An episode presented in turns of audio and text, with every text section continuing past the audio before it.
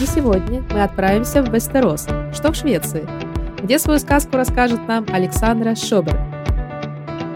Так что Швеция такая страна, где даже лоси пьяные. Самое популярное словосочетание, которое приходит на ум при слове «Швеция», это «шведская семья». Ой, это вообще миф, я даже знаю, откуда он пошел. Ты уехал из России, ты ее ненавидишь. Амигус, хочу вам рассказать про подкаст «Нормально же общались», с которым я недавно познакомилась. Его ведет Оля Микитась, очень жизнерадостная девушка и мама двоих девочек. Подкаст этот про людей и для людей, с личными интересными историями из жизни, о любви, взаимоотношениях, сексе и дружбе. Обсуждает с экспертами и просто неравнодушными людьми все то, что нас всех так волнует. О важном, простым языком и с юмором. Обязательно подписывайтесь. Подкаст «Нормально же общались». Ссылку на Олю и ее подкаст оставлю в описании этого выпуска. Ола, амигос! Привет, друзья! С вами Ева Сытина, и это подкаст «Сказки иммигранта». И сегодня мы отправимся в Вестерос, что в Швеции, где свою сказку расскажет нам Александра Шоберг, логист и блогер. Саша, добрый день! Привет, привет! Привет, Ева, и всем слушателям! Привет, спасибо тебе огромное, что согласилась на это интервью. Было достаточно сложно, наши графики, все это совместить, сопоставить, но нам это все-таки удалось. Мой первый вопрос будет такой. Швеция и Россия – две северные страны, два народа, которые живут в похожих климатических условиях. А вот насколько мы схожи менталитетом и характерами? Есть ли какие-то точки соприкосновения? На самом деле менталитет э, все-таки достаточно разный. Конечно, не настолько разный у шведов и у русских, как, скажем, у русских и у бразильцев, или даже у итальянцев, но очень много отличий в разных бытовых вопросах, в какой-то культуре работы, культуре общения, культуре даже ведения хозяйства дома. И я думаю, что мы обо всем этом сегодня очень подробно поговорим. А, но пока я хочу начать с того, что на самом деле климат тоже разный. Очень часто люди думают, что Швеция, вот она типа такая северная, и там так холодно. Я сравниваю, в частности, Швецию, ну, такую центральную более-менее Швецию, где Стокгольм, Вестерос, так как Вестерос очень близко к Стокгольму, там меньше 100 километров, и Москву, откуда я переехала, собственно. И в Швеции намного климат мягче из-за того, что он все-таки, ну, как бы Швеция в основном вся вот побережье, они на воде, и в том же Стокгольме вообще прям море практически в Эстеросе, там озеро, которое вот Мелорен, на котором ну, фактически и Стокгольм стоит, ну, там море начинается чуть-чуть дальше, но они соединены, Мелорен и Балтийское море. И за счет этого совсем другой климат, там Гольфстрим и очень мягкий такой, получается, климат, очень короткая, очень мягкая зима, очень ярко выраженная весна и осень, чего вообще нет в Москве. То есть для меня в Москве обычно вот по щелчку пальцев пролетает момент, когда лежал снег, а потом резко все расцвело. Да, я прям была уверена, что у вас тоже холодно. Но я, конечно, про медведей и балалайки не думала, естественно, но все-таки про холод, да, мне мысли приходили в голову. Олени и лоси есть, которые гуляют по городам на самом севере. Это, кстати, действительно правда. Особенно они весело гуляют э, осенью, где-то в сентябре, потому что после того, как яблоки собрали, часто где-то они остаются не собранные на деревьях, и mm-hmm. где-то к октябрю, может быть, чуть позже, они начинают бродить. О, и лоси мило. выходят из лесов и начинают есть эти яблоки. И так как они забродили, то да. лоси пьянеют. И есть прям такой, как мем, что в октябре обычно, там, не знаю, сентябрь, октябрь, э, какой-то конкретный момент, где-то вот в промежутке, можно найти пьяных лосей, висящих на яблонях. Потрясающе. Висящих? То да, есть они, они прям залезают на них? Они, да, они как бы тянутся вверх, чтобы яблоко съесть, и, видимо, они, там, не знаю, сколько этих яблок съедают, напиваются и повисают на яблоне. Но как бы с лосями все нормально, то есть они не страдают от этого. Я думаю, им хорошо, да? момент. Я думаю, да. Класс, слушай, потрясающе. Первый раз в жизни такое слышу. Вот, друзья, так что даже лоси пьянеют. А что ж с нас-то взять, а? Да. Класс. Так что Швеция такая страна, где даже лоси пьяные. Потрясающе. Хорошее начало интервью, мне уже нравится. А, хорошо, я знаю, что ты переехала в Швецию из-за знакомства с будущим мужем. Однако вы не сразу выбрали uh-huh. королевство своим постоянным местом жительства. Почему сначала остановились в Москве? И как там себя чувствовал Кристофер, твой муж? Да, это на самом деле достаточно интересная история. Дело в том, что мы познакомились с Кристофером на отдыхе на Кипре, и одна из моих первых ему фраз была, что я вообще из Москвы никуда не уеду. Понятно. Мне... Ну, то есть э, я это говорила в той связи, что как бы мне неинтересно знакомство ради того, чтобы типа переехать в Европу. Потому что, например, э, у меня подруга, с которой я как раз была на Кипре, она прям очень интересовалась шведами, очень хотела жить в Швеции. И она mm-hmm. меня привела в шведский бар, где, собственно, мы с Кристофером и познакомились. Но вот у меня никогда не было такой цели, я действительно не хотела уезжать из Москвы. А, возможно, из-за того, что я эту фразу так сказала, он ее не, не совсем правильно воспринял, и мы не стали обмениваться контактами, ну, точнее, он просил, но я как бы сочла, что, наверное, нет, что типа курортный роман, ничего из этого не выйдет. Но mm-hmm. в итоге, когда мы разъехались, мы поняли, что, наверное, надо было обменяться контактами, и что зря мы это сделали. А, это было в 2011 году, и, ну, там, были, конечно, уже какие-то соцсети типа Фейсбука. Собственно, на Фейсбуке мы друг друга и нашли, но все равно это было намного сложнее, так как не было так распространено имение каких-то смартфонов типа айфона, и все это было немножко сложнее. Но, mm-hmm. тем не менее, мы спрашивали друг друга имена и фамилии, и по ним, конечно, мы бы друг друга не нашли, но нашли некоторым другим способом, так как вопрос все-таки не про это, я не буду на этом заострять внимание.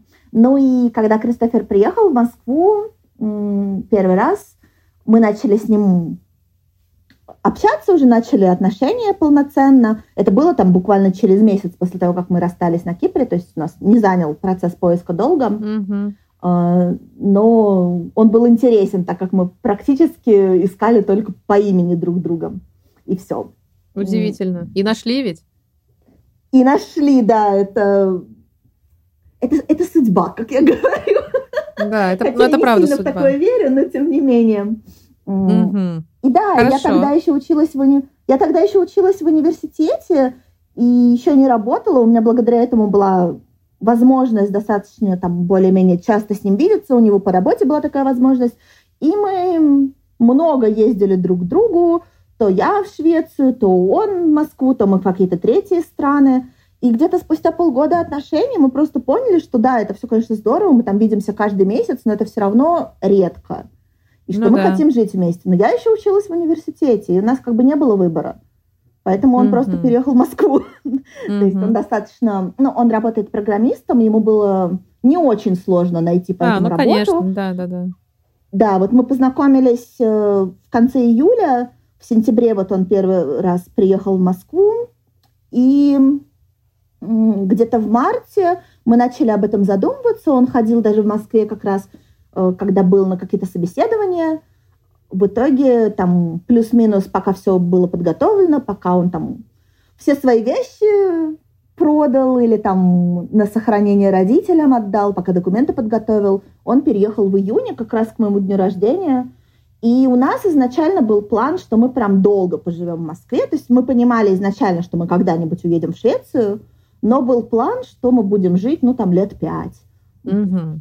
Прям Понятно. Существенно. Серьезно, потому что да. я еще заканчивала. Да, я заканчивала еще университет, то есть вот когда мы познакомились, я была на третьем курсе, соответственно, мне еще было два года учиться, и вот когда он переехал, мне еще был год учиться. Угу. И я начинала тоже работать в Москве, как раз уже после того, как он переехал, я там вышла на свою первую работу. И, собственно, я хотела какого-то больше становления перед переездом, ну, в плане профессионального. И так получилось, что ему, ну, я не могу сказать, что ему было плохо в Москве, ему было достаточно комфортно, но все равно, там, несмотря на то, что он чуть-чуть знал русский, э, и это не было прям чем-то таким отталкивающим проживание в Москве, но наши, скажем так, доходы и расходы в Москве отличались достаточно сильно от его доходов и расходов в Швеции. Не в плане, потому что мы вдвоем, а в плане, что у нас условно практически вся моя зарплата, ну, так как я только начинала работать, и у нас была достаточно дорогая квартира, уходила на аренду жилья, mm-hmm. а у него была сильно ниже зарплата, чем в Швеции, плюс ему приходилось периодически ездить в Швецию, чтобы делать документы, так как э, его, его работа не смогла ему оформить. Ну, в России как бы нет прям полноценного вида. Ну, как бы есть, наверное, вид на жительство. Есть рабочий контракт, по крайней мере, так было 10 лет назад. Не очень знаю, как сейчас, но есть рабочий контракт, который можно оформить на год. И ага. для этого там достаточно большой комплект документов надо собрать. А можно делать рабочую визу. И рабочая виза на три месяца. И ему делали рабочую визу, а не вот этот вот там контракт, или как это правильно uh-huh, называется. Uh-huh. И ему каждые три месяца приходилось уезжать в Швецию. А это, ну, как ну, бы да. он мог это делать по работе, то есть его спокойно отпускали, он там мог на удаленке работать, опять же, так как это программирование. Но это все равно тоже деньги, это все равно тоже время, и это ну, немножко бесит, когда ты обязан каждые три месяца все равно ездить, особенно когда это накладывалось на наши путешествия, это очень сильно выбивало, так как вот эта виза на, в Москву, она кроме того, что три месяца, она на два въезда. То есть если мы куда-то уехали в путешествие, то ему надо уже переделывать заново визу, так как у него закончились въезды. Ужас. Никогда есть... бы не подумала, что у нас в стране такие сложности для иностранцев в какой-то момент, там прошло чуть больше года, такой, у него заканчивался паспорт, и то есть ему надо было уезжать не просто визу менять, а еще и паспорт менять, потом в него визу ставить. Это все, соответственно, еще сильно дольше. И он сказал, ну вот, типа, раз у меня заканчивается паспорт, да, переезжать в Швецию. Угу. А прошел, ну, наверное, ну, чуть больше года, как мы жили в Москве. И, ну, я была к этому не очень готова морально, да, вот что ты подумала, первая твоя мысль? Вот он тебе говорит, садится перед тобой за стол и говорит, так, надо нам переезжать в Швецию. Вот что у тебя первое в голове пронеслось? А, мне, если честно, сложно вспомнить, как это было конкретно, потому что все-таки почти 10 лет прошло. А, это был 2012, нет, 2013 это был год, угу. да. Но у меня, ну вот, основные мои эмоции были очень смешанные. То есть, с одной стороны, мне было обидно, потому что мне хотелось подольше пожить в Москве, я была не готова к переезду. А с другой да. стороны, мне очень хотелось в Швецию, потому что вот весь э, год, что мы жили в России, э, я не была в Швеции ни разу. Ну, то есть он ездил продлевать документы, но я с ним не ездила, потому что я там как раз заканчивала университет, плюс я уже работала. И, ну, то есть у меня там, мы и так постоянно еще куда-то ездили в путешествие, я не могла выкроить вот это время еще и в Швецию поехать. Плюс к тому же он, когда приезжал, он, ну, так как он от своего-то жилья избавился, то есть он оставался либо в отелях, либо у кого-то из родных. Угу. И это было не очень удобно. Я прям соскучилась по Швеции, потому что я там, получается, не была год, и мне очень хотелось. И для меня это был такой новый этап, но уже, наверное, там спустя какое-то время я понимаю, что это было неправильно, именно потому, что, ну, то есть не то, что потому, что вот мы типа договорились по-другому, а сделали так, а потому что я была не готова к этому морально. Скажи, пожалуйста, как в Швеции обстоят дела с трудоустройством? Там очень большой конкурс обычно на место, и даже если ты там прекрасный, распрекрасный, они просто возьмут другого человека, потому что у них всего одно это место. Да. И это абсолютно нормально, но я тогда это, наверное, не очень понимала, и я такая, типа, о, что, они мне не ответили за неделю, ну и пошли в попу. Я да, отправилась да, да, в Москву, меня, меня наняли на следующий день, я такая, ну окей, и уехала работать в Москву. Ой, Москва красавица, конечно. Так, то есть уехала не потому, что вы поссорились, поругались, не поэтому? Нет, нет, мы абсолютно нет, да. Ну, то есть Кристофер видел, что мне тоже не очень комфортно, он меня в этом поддерживал. Ну, понятно, что это был такой немножко шаг назад, но тем не менее я уехала, да, это было начало декабря, мы там вместе ездили в путешествие, там потом какой-то, ну, там, и на Новый год, и потом еще несколько раз, и в Швецию я, понятно, приезжала Итак, получается, ты уехала, но вернулась вновь в 2017 году, спустя 4 года после первого переезда в Швецию. Какое-то время там я удостоверилась, что да, я готова уехать, я там прочухала почву, что моя компания готова меня отпустить на удаленку, что мы с ними там вроде как в этом сходимся. И mm-hmm. в сентябре 2017 года, 4 года спустя первый вид на жительство, я подала на вид на жительство, но тогда сроки были 3 года уже. Три я года. Получила, конечно, да. И я получила, конечно, не за месяц его, я получила его за 9 месяцев, но это все равно достаточно быстро, с учетом того, какие общие сроки. И mm-hmm. вот в, летом 18 года я переехала назад. Mm-hmm. И уже не уезжала. Mm-hmm. И да, я забрала работу на удаленку, чтобы мне было какое-то время проще. Хотя с удаленкой тоже немножко, ну, как бы не так все радужно, как я планировала. Но, тем не менее, все равно какая-то опора есть. И да, в семнадцатом году вот как раз в начале 17-го я начала вести блог в Инстаграме, что тоже ну, если там не деньги, потому что я не могу сказать, что я прям на нем зарабатываю, но это как минимум выплеск моей энергии, которой у меня очень много и которой мне тоже, наверное, не хватало. Какое-то дополнительное общение. Опять же, через Инстаграм я очень много нашла друзей и в Швеции, и там в других странах. И это такое отдушина такая хобби. Угу. Да, друзья, поэтому все ссылки на наши Соцсети, они будут в описании к этому подкасту. Обязательно подпишитесь на Сашу. Очень э, заряжает на позитив, очень заряжает на вдохновение, на желание жить и творить. Такой очень позитивный Инстаграм. И на путешествие. Да, тем более в нынешнее время. Да, особенно в Швецию. Можно путешествовать со мной онлайн. Как ты реагируешь на хейт? Потому что я, знакома с твоим Инстаграм, естественно, видела, что есть негативные комментарии, к сожалению. И можешь ли ты рассказать про разницу шведской аудитории от нашей? Они тоже любят всякую фигню писать в соцсетях или наоборот поддерживают друг друга? Мне кажется вообще, что не только шведы, а в большинстве других стран не развито вот это вот осуждение, обесценивание, какая-то ненужная оценка, непрошенная, так как mm-hmm. у нас.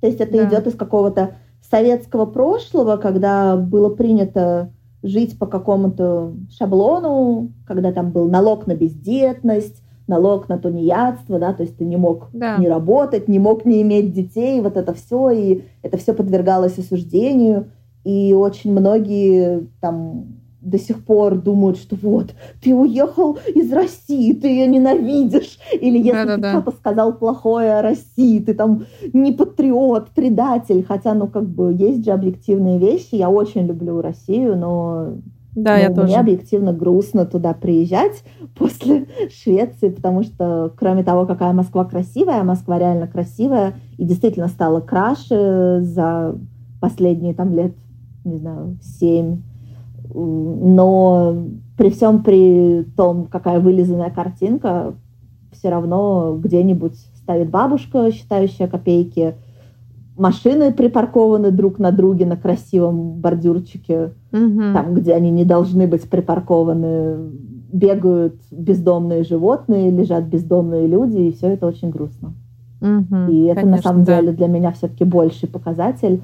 Но да, это был, это так, ремарка в сторону, был вопрос не об этом. Про хейт на самом деле, да, есть, конечно, люди, которые что-то высказывают. Я абсолютно спокойно отношусь, меня это не бесит, меня это не трогает. Мне, если честно, немножко жалко, наверное, этих людей, потому что, ну, те, кто пишет негативные комментарии, ну, не, не то, что негативные. Я понимаю, что есть кто-то, кто просто со мной не согласен, я всегда готова вступить в здоровую дискуссию, угу. если человек там спокойно, объективно что-то рассказывает, ну, там, опять же, вот, да, на вопрос про Россию или там про что угодно, про замужество, да, потому что когда я, например, рассказываю, что мы с Кристофером не женаты, это тоже вызывает долю какого-то негодования у читателей.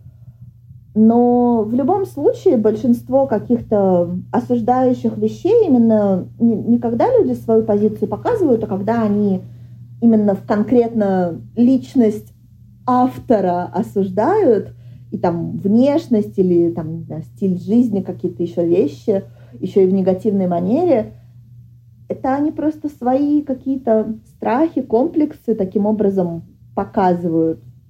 То есть ну, если кто-то вам говорит, что вы, я не знаю, там, плохо выглядите, ну, явно он это говорит, ну, если там, не знаю, если это не мама или папа, конечно, но то вряд ли он это говорит, потому что вот э, он такой сердобольный, хочет позаботиться о вашем, не знаю, здоровье, Конечно. вашей красоте или чем-то еще. Они просто хотят за счет вас, за счет того, что вот там у кого-то жизнь хороша, а у них хуже, найти к чему докопаться и показать, что нет, вот он плохой на самом деле, а я лучше, вот не знаю, вот да, она там живет в Швеции, она там счастлива, любима и так далее, но зато она не, они не замужем, и он ее бросит, и она не сможет ездить по своим путешествиям. Это так смешно. Ну, то есть люди свои какие-то страхи проецируют, и когда это какие-то, не знаю, вообще оскорбления, то тем более, ну, если человек счастлив, если у него все хорошо в жизни, ему все равно, как кто выглядит и кто что делает. Да, вот конечно. Мне абсолютно все равно. Давай поговорим о шведских буднях. Э, я слышала, что в прошлом году, когда весь мир сидел дома, а затем все носили и продолжают сейчас носить маски, Швеция проводила совсем другую политику в области коронавируса. Это правда? И как на это реагируют местные, и что ты думаешь об этом? Да, конечно, Швеция, ну то есть маски здесь до сих пор не носят, и вообще в сентябре месяце Швеция заявила, что типа коронавирус, грубо говоря, побежден. Правда, сейчас э, снова немножечко ввели чуть больше ограничений. Ну, то есть, как вообще совсем по-другому? Были отменены мероприятия, практически все ну, компании, там, кроме, не знаю, каких-то ну, вынужденных физически находиться э, каких-то помещениях, особенно если это производство, перевели своих сотрудников на удаленку, и до сих пор все на удаленке, угу. хотя почти два года прошло. А, мероприятия были совсем запрещены, были некоторые послабления летом 2020 года сначала, что можно проводить небольшие мероприятия, там типа частные, потом были, потом наоборот были сильно больше э, регуляции сделаны жесткими в декабре. Там рестораны некоторые, ну не некоторые, а большинство ресторанов э, работали, по-моему, только до 8 вечера, что-то угу. еще такое, хотя, в принципе, были открыты рестораны. И вот сейчас с начала лета, ну там, по-моему, в конце весны что-то немножко тоже ослабили, потом вот в сентябре типа ослабили полностью, Э, разрешили мероприятия, мы там на радостях походили на некоторые. Потом ярмарки, собственно, тоже проходили, но сейчас вот, э, ну, как бы они сейчас тоже есть, но сейчас мероприятия большие тоже попросить, ну, стараются не проводить все-таки. То есть, по-моему, снова ввели какие-то небольшие ограничения, но в целом прям карантина не было масок не было. Швеция, она хоть и большая страна в плане площади, она очень не густо населена. То есть даже Стокгольм, он там, если брать вместе с, с ближайшими пригородами, которые ходят, входят именно в коммуну Стокгольма, э, не чисто в город, а вот коммуна это как бы так. Пригород. Город и окрестности, да. Э, там, если вот с пригородом, там 2 миллиона человек всего. Вся Швеция там 10, может 11 сейчас, может чуть mm-hmm. больше сейчас уже. Ну, то есть это, это действительно мало. Как бы в Швеции и до коронавируса люди всегда старались соблюдать дистанцию, потому что шведы, они такие, они любят очень свое пространство. Здесь не принято, как, например, в каких-то южных странах той же Европы, влезать друг другу вот в этот какой-то Ой, эти все поцелуйчики, щечки, там вот это, да, это я Да, вообще... это вообще, это, ну, то есть Я тоже считаю, что это, конечно, там, не совсем правильно, да. Даже там, не знаю, какие-нибудь ваши родственники и близкие друзья, ну, ну там, ну, не знаю, ну, может быть, при встрече кто-нибудь там обнимется, ну, максимум, ну, то есть ну нет ну, да, вот да, этого да. вот сильно близкого, Э, хотя не могу сказать, что шведы там не экспрессивные, то есть нет, в каких-то вещах да, но вот личное пространство, личный комфорт, это прям очень здесь важно. И э, есть шутка, что типа, шве... Э, что когда начался коронавирус, что типа надо соблюдать дистанцию в полтора метра друг между другом, и шведы такие, что типа, почему так близко? Вот, поэтому здесь действительно ну, как бы все соблюдают дистанцию, большинство городов, даже Стокгольм, в принципе, опять же, с учетом того, что э, люди работают из дома в основном вот все эти почти два года уже, э, люди спокойно могут соблюдать дистанцию, они это делают, и в основном шведы достаточно правильные и сидят дома, если они болеют или если какие-то недомогания Угу. Поэтому в масках реально нет какого-то какой-то необходимости. Единственный раз, где мы надевали маски в Швеции, это в аэропорту. И то вот в сентябре уже и в аэропорту сказали, что типа, ну, типа можно не одевать. И везде это идет не так, что типа вот вы должны носить маски, а это рекомендация. Ну, типа, можно. Угу. Но, типа, не прям уже, не прям обязательно. Но на самом деле многие шведы осуждают то, что вот именно в самую первую волну не было какого-то хотя бы карантина. Потому что, возможно, не все понимали серьезность, и если бы все-таки была не рекомендация, а четкая об- обязанность сидеть дома, то, может быть, это немножко по-другому бы шло. Хорошо, это правда, что у шведов несколько имен, и в течение жизни человек может выбрать любое? Да, конечно. Ну, то есть э, я не сталкивалась с тем, чтобы человек менял, ну, то есть на какое имя его называют, но имен, правда, обычно как минимум два, иногда, если это какие-то короткие имена, то их три. Ну, то есть вот у Кристофера, например, полное имя э, Кристофер Дан Роланд.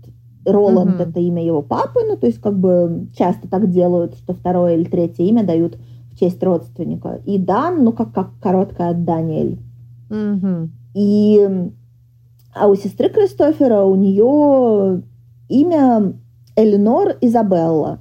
И ее все зовут Изабеллой. А Эленор, это, кстати, их, у них маму так зовут. Ну, то есть ее все называют по второму имени. Ну, просто в документах Эленор Изабелла звучит, наверное, лучше, чем Изабелла Эленор, поэтому прописано так, но все на второе имя. По идее, я уверена, что если кто-то захочет, конечно, Кристофер там может называть себя Даном, а не Кристофером, а она там, наоборот, Эленор, а не Изабеллой. Э, но мне кажется, мало кто так делает. Наверное, самое популярное словосочетание, которое приходит на ум при слове Швеция, это шведская семья. В Швеции правда много это таких семей? Любимая. Или это какой-то миф? Ой, это вообще миф, я даже знаю, откуда он пошел. Ну-ка. А, на самом деле э, в Швеции вообще нет такого шведская семья, и никто, кроме русскоязычных людей, вообще не поймет, что такое шведская семья. Ну, то есть аналога нету ни в английском, ни в шведском, тем более. Угу. В английском языке есть немножко такое близкое понятие, собственно, которое немножко объясняет, наверное, откуда вообще шведская семья слово пошло. Это швед, ну там типа, я не помню, как точно, наверное, Swedish сын это или там чуть по-другому, но смысл в том, что да, что вот шведский грех, шведское какое-то прелюбодеяние, скажем так. Mm-hmm. И пошло это от того все, что в Швеции где-то в середине 20 века, когда были очень жесткие и в СССР, и в США, в Голливуде э, ограничения на вообще показ не то что секса, а как там, ну вот в США, например, даже нельзя было э, в фильмах, чтобы замужние, замужняя пара спала в, одних, в одной кровати. То есть всегда показывали пару, которые в двух раздельных кроватях спят, если в каких-то фильмах или сериалах.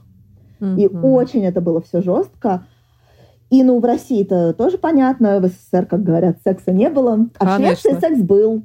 Так. И в Швеции он был в кино, и он был, ну, то есть э, не только в кино, а в другой какой-то литературе. И более того, в Швеции в одной из первых стран, я не помню, если честно, когда точно, в 70-х, по-моему, э, начали преподавать сексуальное воспитание в школах. Молодцы. И из-за этого многие... И да, да, да, да. Шведы вообще в этом плане, они также э, самыми первыми в мире по-моему, в 84 году, не помню точно, э, запретили домашнее, ну, домашнее физическое, эмоциональное насилие над ребенком. То есть в Швеции прям это очень жестко. То есть если в каких-то странах это до сих пор нормально, в Швеции, ну, и психологи, и вообще все считают, все считают и признали, что это mm-hmm. вообще не норма, и это очень сильно травмирует психику, и это на закон... Ну, то есть это можно прям в тюрьму загреметь. Угу. И я прям очень сильно это поддерживаю, потому что мне кажется, что конечно, это, конечно, да, это не очень адекватно. Да. И вот из-за этого, из-за того, что Швеция такая была как бы свободная, скажем так, да, да свободная, да, да. Э, были такие вот мысли, ну и в Штатах, да, вот так вот говорили, и мне кажется, в СССР примерно оттуда же это все пошло.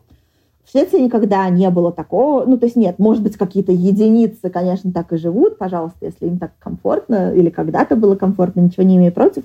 Но в Швеции были э, дома по типу наших общежитий, популярны тоже где-то вот там в конце 20-го, ну не, не в конце, а вот где-то в 70-х, 80-х годах.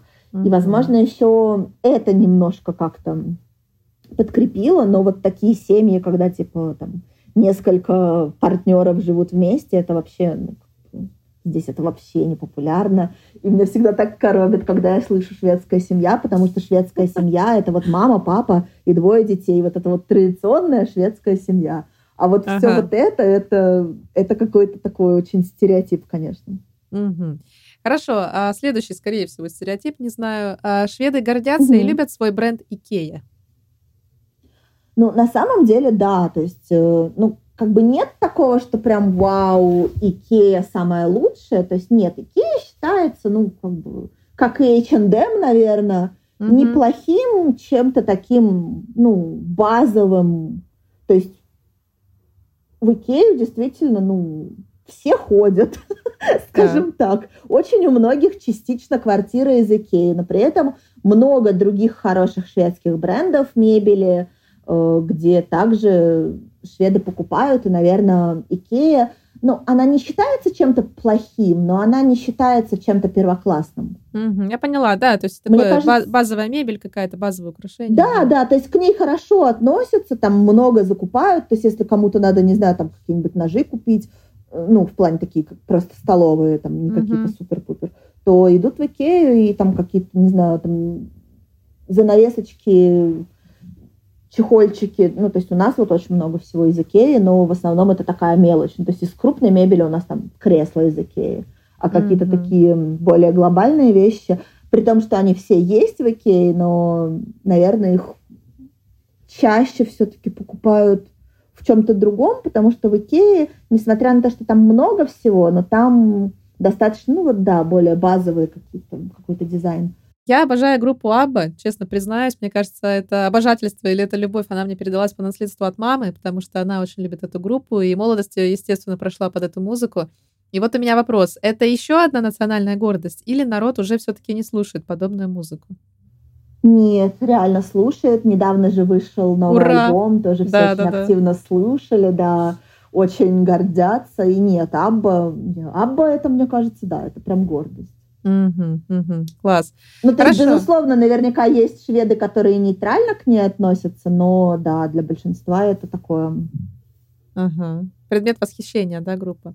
Да, ну то есть помимо того, что у них классная музыка, это же такой еще очень классный э, пример, что это практически одна из там очень немногих групп, которая участвовала в Евровидении и после нее действительно стало, после него действительно стало популярной. Ну, то есть, mm-hmm. кроме Аббы, это что, Селин Дион тоже стала популярной после Евровидения, ну, вот недавно Монескин. А Евровидение в Швеции это практически национальный праздник. Ну, Конечно, то есть, да, э, да. Для понимания, насколько шведы любят Евровидение, э, у шведов есть свое мини-Евровидение, которое является отбором на Евровидение. То есть там идет оно несколько этапов, там люди голосуют. Тут прям вообще обожание Евровидения. В Швеции очень много э, разных классных музыкантов. То есть если копнуть, то очень у многих э, европейских других звезд и звезд, особенно из э, США, там композиторы шведы, и вообще в самом Евровидении там тоже очень много шведов в плане вот именно вот этого Европейского Союза, поэтому здесь это прям очень-очень важное такое мероприятие. Угу. Хорошо, давай поговорим про шведов, как вот ты сейчас сказала, видимо, они очень музыкальная нация. Я хочу поговорить немножко про другое. В какой-то тревел-передаче я слышала такую фразу. Шведские мужчины скучноваты, но зато надежные, как автомобиль Volvo. Согласна с этим? Ну, надежные, да, скучноватые. Ну, я не знаю. Мне вообще кажется, что очень странно судить мужчин как нацию. Ну, то есть, окей, по каким-то там вещам, типа, более, не знаю, воспитанные или там более, может быть, по менталитету, э, там, спокойные в чем-то, там, угу. независимые, еще что-то, это да. Но вот там веселье или скука, это вообще настолько субъективно. Это зависит же не только даже от там, твоего собеседника, но и от тебя тоже. То есть мне кажется, даже в рамках одного мужчины, вот типа сегодня вам может быть с ним скучно, а завтра весело. Поэтому это для меня очень странная характеристика. Ну, я так не считаю. У шведов очень много разных классных праздников, где они прям там буквально пляшут хороводы, там орут песни. Э, шведы достаточно коммуникативны, они очень э, редко пускают в какую-то там глубину своего подсознания, ну не подсознания, а вот как бы в такие какие-то свои глубокие переживания, это не очень принято. То есть, если в России, там, я не знаю, все такие сначала угрюмые, а потом ты чуть больше узнаешь, и все такие, типа, там тебе душу вываливают при первом знакомстве даже, то в Швеции uh-huh. наоборот, все очень при, приветливые, все очень такие дружелюбные, активные какие-то, но при этом вот глубоко в какие-то переживания не очень принято пускать. То есть даже порой внутри семьи не сильно обсуждаются какие-то там, не знаю, личные вопросы. Интересно. Ну, там, в плане, не знаю, там, не принято обсуждать там отношения друг друга.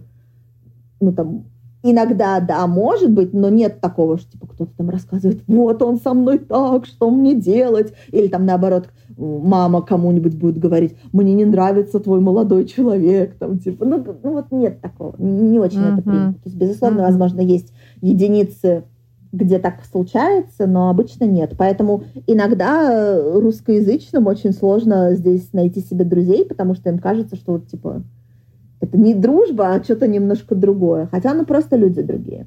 Угу, я поняла. А вот как шведы строят семьи и быт? И как у вас с мужем? Угу.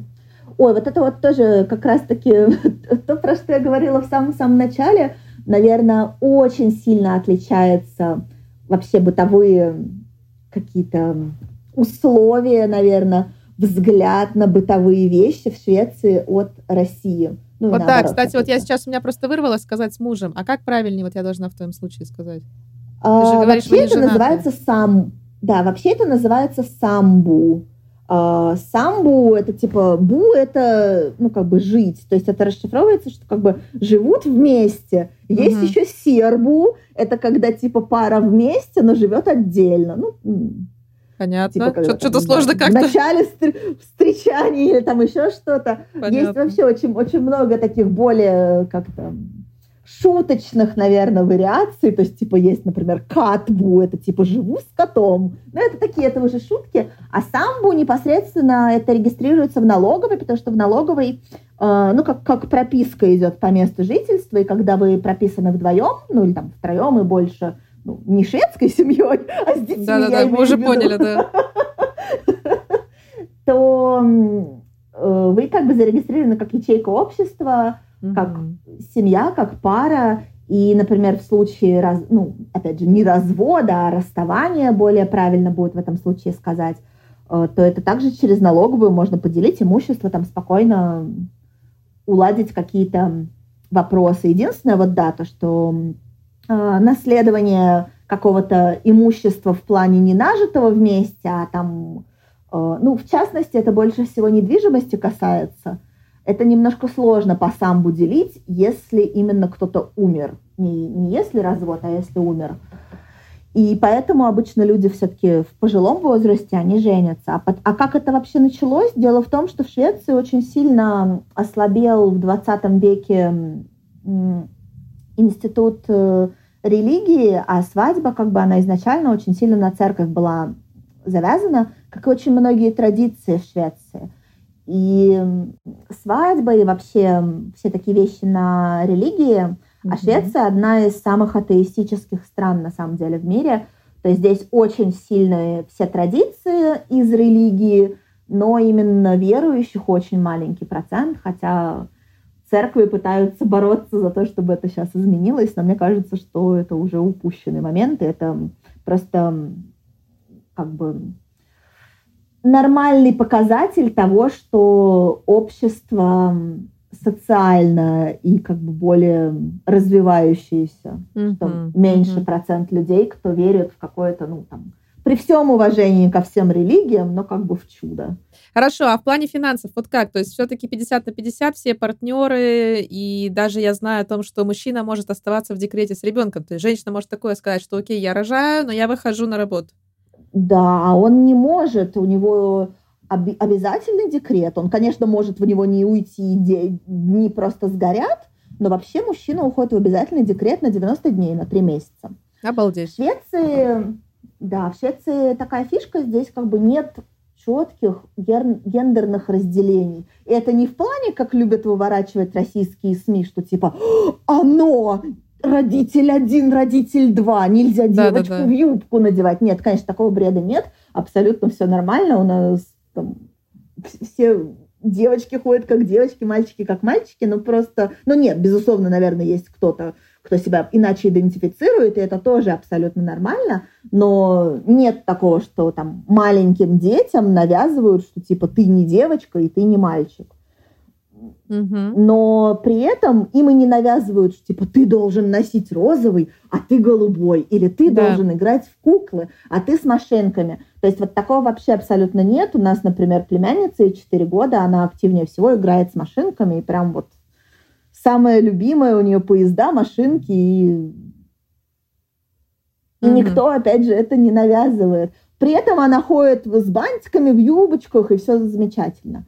Mm-hmm. Но самая главная фишка даже не это, а то, что, во-первых, э, детей в школе учат так, что, ну, как бы, что все равны. То есть нет mm-hmm. такого, что, например, как у нас в России, есть прекрасные труды или там как это называется, Ой, господи, технология. Не, не напоминай, да? Где...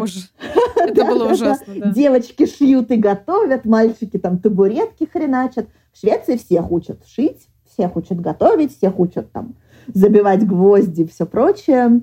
Эм, это, во-первых. Во-вторых, э, в Швеции обычно дети в подростковом возрасте, то есть это либо в конце школы, либо после окончания школы. Ну, как бы в Швеции есть школа, она до условно нашего девятого класса. Есть еще гимназия, она типа девятый, десятый, нет, она десятый, одиннадцатый, двенадцатый класс, ну как бы по аналогии угу. с российской школой. И вот гимназия это как, ну, условно отдельное учреждение. И вот большинство детей либо перед этой гимназией, либо в процессе, либо чаще, наверное, после, ну то есть там период где-то около 19 лет, они съезжают от родителей, даже если они учатся в той же, ну, в том же, не Чего то, что себе? даже городе, а районе. Э, принято, что взрослые дети ну, как бы, живут отдельно, они сами себе снимают квартиру. Очень часто э, шведы до того, как идти учиться в университет, идут работать, чтобы заработать себе какую-то сумму. Э, то есть, понятно, ну, чаще всего есть и такой момент, что там родители, не знаю, там откладывают или там сами дети откладывают какие-то деньги, у них есть какое-то там накопление уже к взрослению, но не принято, что родители обеспечивают взрослых детей, помогают, да, обеспечивают, нет. Mm-hmm. Не принято, что те же там, например, мальчики живут с мамой до 30-40 лет, и она им там все готовит, стирает, убирает. Поэтому... Ну, это, это в Испании у нас такая тема есть, да-да-да. Это мы все проходили тут, видели, слышали, мне рассказывали. Ты знаешь, вот ты сейчас говоришь, и мне вспомнилась такая фраза, мне кажется, она в ходу, в принципе, во всей Скандинавии, может быть, и в Дании в том числе хотя, наверное, это тоже можно считать как э, тоже как этот регион, да. И звучит она следующим образом, что ребенок гость в твоем доме, то есть ты его прими, накорми, обогрей, дай образование и отпусти. И дальше он свободен. Да, и мне вот эта фраза очень такого, нравится. Что, типа, да, что, ну, как бы, ребенок это твоя какая-то собственность. То есть к детям, мне кажется, вообще относится как к маленьким взрослым, как к самостоятельному человеку, которому ты как бы даешь какие-то знания, это очень здорово. Потому что в России, к сожалению, очень часто, когда ребенок, это является, не знаю, там, восполнением каких-то ваших, ну, не ваших, а вот тех родителей, которые так делают, да. амбиций, страхов, какая-то поддержка, вот там, не знаю, от меня муж ушел, теперь я буду со своей дочкой всю жизнь. И там еще что-то, и там какие-то манипуляции жесткие. Это так ужасно, это настолько да. портит э, людям жизнь. То есть э, вот что мы говорили, например, с тобой, да, там про уверенность в себе, про комплексы, про хейт, э, вот это все тоже очень часто идет из детства, от того, Конечно, что там да. Мамы дали. И вот то, что вот это вот мужчины, как я это называю, э, бытовые инвалиды, которые ничего не могут сделать, ну и женщины такие бывают. Это тоже идет от родителей, которые там ничему не научили и при этом э, там либо наоборот делают из девочки служанку, прививая ей, что вот ты должна там за мужчиной все убирать. И мужчинам да. там, не знаю, показывают, что наоборот, ты ничего не должен делать, твое там, не знаю, главное зарабатывать. Ну, то есть это такой сексизм, по сути, который тоже очень сильно ломает будущее детям. И в Швеции это, ну, может быть, конечно, где-то встречается, но это минимально, поэтому, да, обычно в парах – ну, какое-то равномерное распределение и бытовых дел, и забот э, о ребенке. У меня есть подруга, которая это называет шведобать, потому что шведобать. постоянно везде ты можешь видеть да, шведов с колясками. То есть ну, в России, я не знаю, ну, обычно, если идет мужчина с коляской, но рядом все равно идет женщина, ну, то есть как бы вместе вот гуляют. А в Швеции очень часто, и да, действительно, есть декрет для мужчин, они уходят, то есть э, есть э, фиксированные три месяца для мужчины, да, он их может не взять, но тогда они просто сгорят, то есть они не могут женщины быть переданы. Еще есть э, фиксированные, по-моему, также три месяца для женщины, и еще есть там, не знаю, сколько остается, э, по-моему, еще 9 месяцев, которые можно взять как хочешь. Угу. Это То полностью оплачивается, сохраняется вся зарплата. Да, да, да. Угу. Это полностью чуть Хорошо. больше года, вот полностью декрет оплачиваемый. Супер. Хорошо. Э, ну, соответственно, а... чуть это уже после родов. И да, и по финансам, но мне кажется, что все по-разному. То есть, э, безусловно, есть кто-то, кто живет 50 на 50, очень у многих просто совместные какие-то счета, кто-то просто, ну, как бы не считает. То есть я не встречала такие семьи, где типа вот у нас там, не знаю, условно, за квартиру там полторы тысячи евро давай, типа 750 ты, 750 я. То есть, да, обычно это какой-то совместный бюджет, когда либо это общий счет, либо просто что-то, что, ну, как бы оплачивается с двух разных карт. В Швеции не очень принято, чтобы, типа, кто-то работал, а кто-то нет. Mm-hmm. Ну, то есть шведы все-таки в женщинах очень сильно ценят партнера. И вот это вот ты работаешь, а я красивая, это не работает здесь. И мне кажется, это правильно, потому что когда человек просто сидит дома или там, не знаю, занимается чисто ребенком или чисто собой или еще чем-нибудь, и даже, ну, то есть даже вопрос не в деньгах, а в каком-то развитии, то с таким человеком Конечно, не очень да. интересно находиться. Поэтому это тоже все очень объяснимо. Угу. Но Понятно. да, это тоже, наверное, отличается, потому что, мне кажется, в России до сих пор тоже есть э, такие люди, которые Конечно, типа, да. ты до работы вообще не пойдешь, или там мужчина должен зарабатывать больше, чем женщина. Да, да, никто да. никому ничего не должен. Это самый главный залог, мне кажется. Да, успешных отношений. Хорошо. И последнее на сегодня. Да. Твое пожелание нашим слушателям угу. на 2022 год. Ой, ребята, во-первых, я вам желаю абсолютно всем Э, конечно же, здоровье, любви и счастья. Причем любви не только с каким-то вашим партнером, но и любви к себе. Это самое главное. Это как раз, мне кажется, залог вот этого счастья, когда вы наслаждаетесь собой и вы наслаждаетесь жизнью. Ну и, конечно, всем путешествий, в том числе в Швецию. Буду вас ждать, а в блоге расскажу, что здесь интересного посмотреть, кроме Стокгольма. Mm-hmm. Заглядывайте. Ну и на позитив вас тоже буду заряжать. Поэтому всем потрясающих праздников и всем обнимашки из Швеции. Спасибо тебе огромное. Лучше и не скажешь, даже добавить нечего. Спасибо тебе большое за это интервью. Было действительно очень интересно. Сегодня мы, как всегда, я всегда это говорю в конце каждого интервью, потому что всегда удивляюсь, сижу с большими глазами, у меня рушатся стереотипы в голове, открывается сознание, знаешь, я по-другому смотрю на мир. И сегодня я не скажу, к сожалению или к счастью, ничего нового. Спасибо, что помогла мне сломать в хорошем смысле некоторые стереотипы и узнать эту прекрасную страну еще лучше. И я очень надеюсь к вам приехать, может быть, даже в следующем году. Друзья, спасибо, что дослушали этот выпуск до конца. Напоминаю, что у нашего подкаста есть сообщество ВКонтакте и канал в Телеграме под названием «Сказки иммигранта». Присоединяйтесь, если хотите получать новости о наших гостях, странах и участвовать в конкурсах. Новые выпуски выходят каждый четверг. Также мне будет приятно, если вы подпишетесь на мой инстаграм soy.evita a ну и, конечно, будет здорово, если вы поставите звездочки и напишите отзыв о нашем проекте на Apple Podcasts. Далее вы можете поддержать наш проект, переведя любую сумму через Сбербанк, PayPal или Patreon. Таким образом, вы непосредственно участвуете в создании подкаста, ведь каждый наш донат пойдет на его производство. А также мы обязательно назовем ваше имя и отблагодарим вас в следующих эпизодах сказок иммигранта. Но и это не все. Становясь человеком, который нас поддерживает, вы также получаете ранний допуск к новым выпускам. А поддержать нас просто. Переходите по соответствующим ссылкам в описании к любому из эпизодов сказок иммигранта. Спасибо и до встречи в следующий четверг.